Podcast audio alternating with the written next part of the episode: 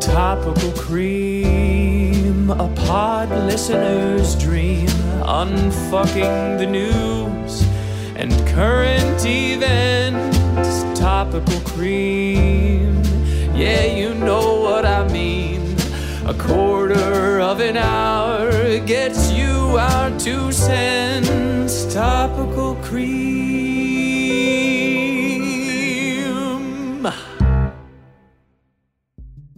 Welcome to Topical Cream, a new periodic segment with an appropriately cringeworthy title for fuckery in the news. Our aim is to begin adding these segments to tackle more timely and newsworthy events that either relate to deeper unfucking narratives that we've delved into previously, or to set up future episodes. Our inaugural Cream finds us back in the world of crude oil and commodities, with the recent capitulation on the part of the Biden administration to the oil and gas industry. To set up the most recent news from the Biden White House, let's first talk about the big, bold move by the Biden administration at the end of March.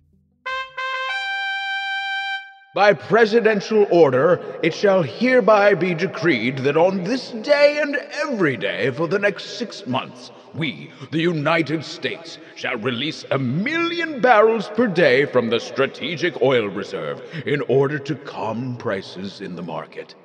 As of today, the price for a barrel of crude is $100 a barrel. So we finally come to the rescue of the good people of the United States. And as of this recording, the price of a barrel of oil is $108. The White House touted the release as a quote, unprecedented release.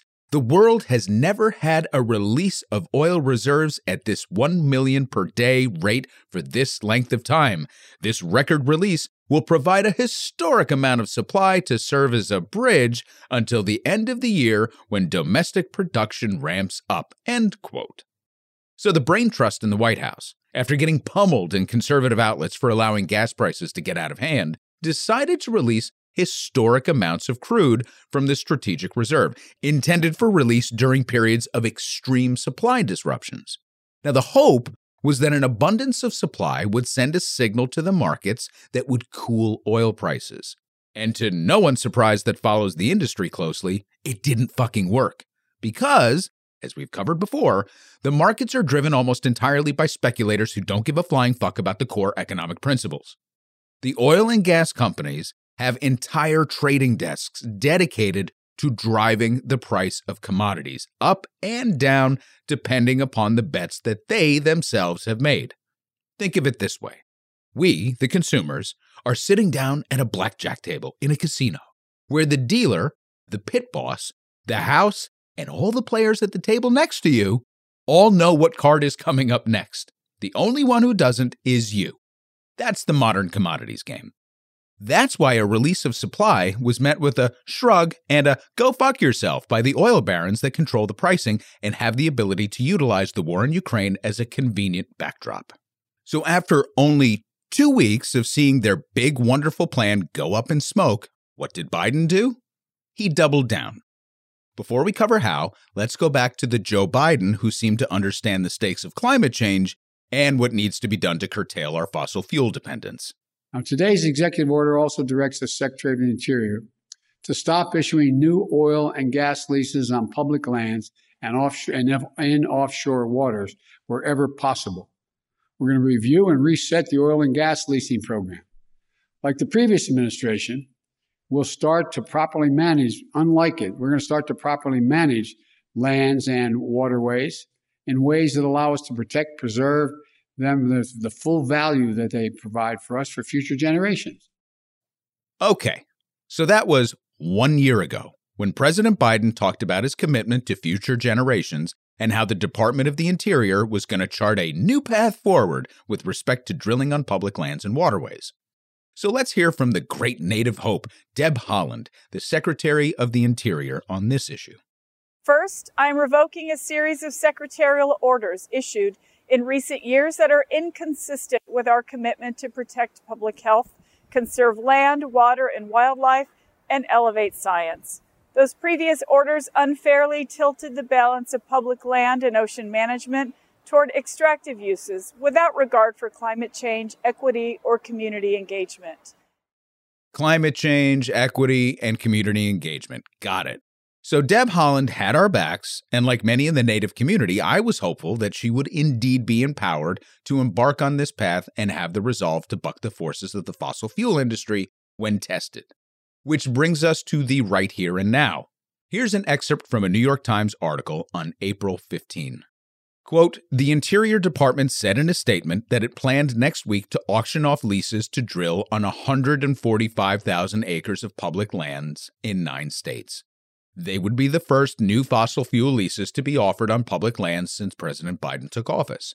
The move comes as President Biden seeks to show voters that he's working to increase the domestic oil supply as prices surge in the wake of the Russian invasion of Ukraine.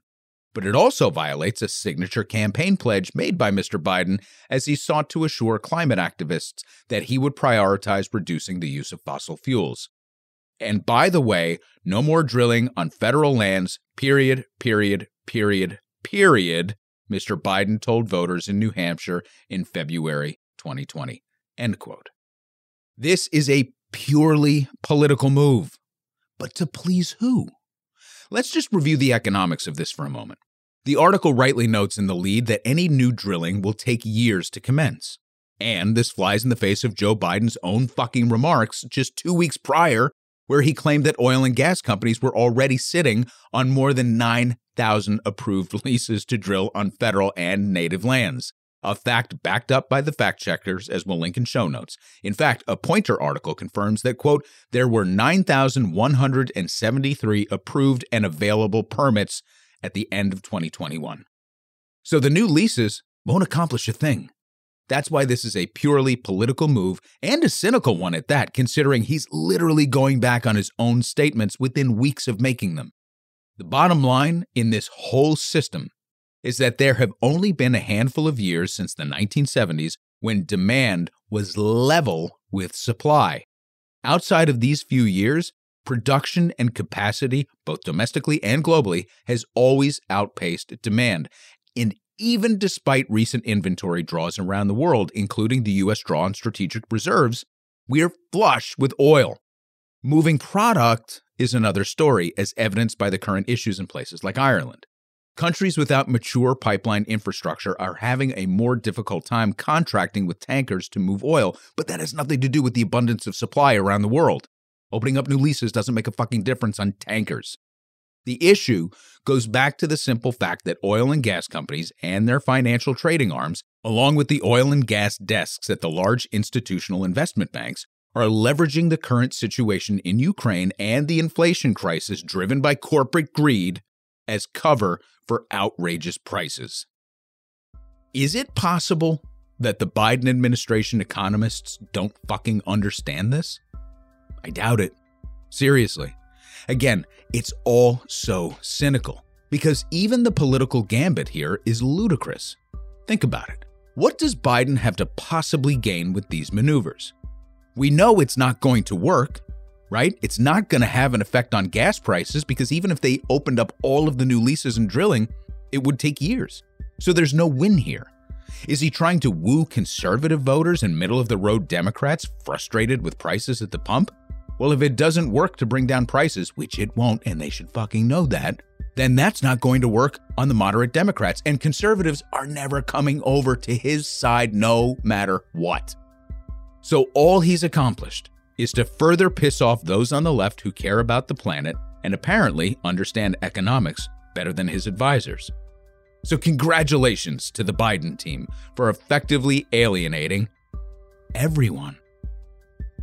As we covered in our oil and gas episode, if you want to get control of this situation, you have to treat oil like Eisenhower treated onions.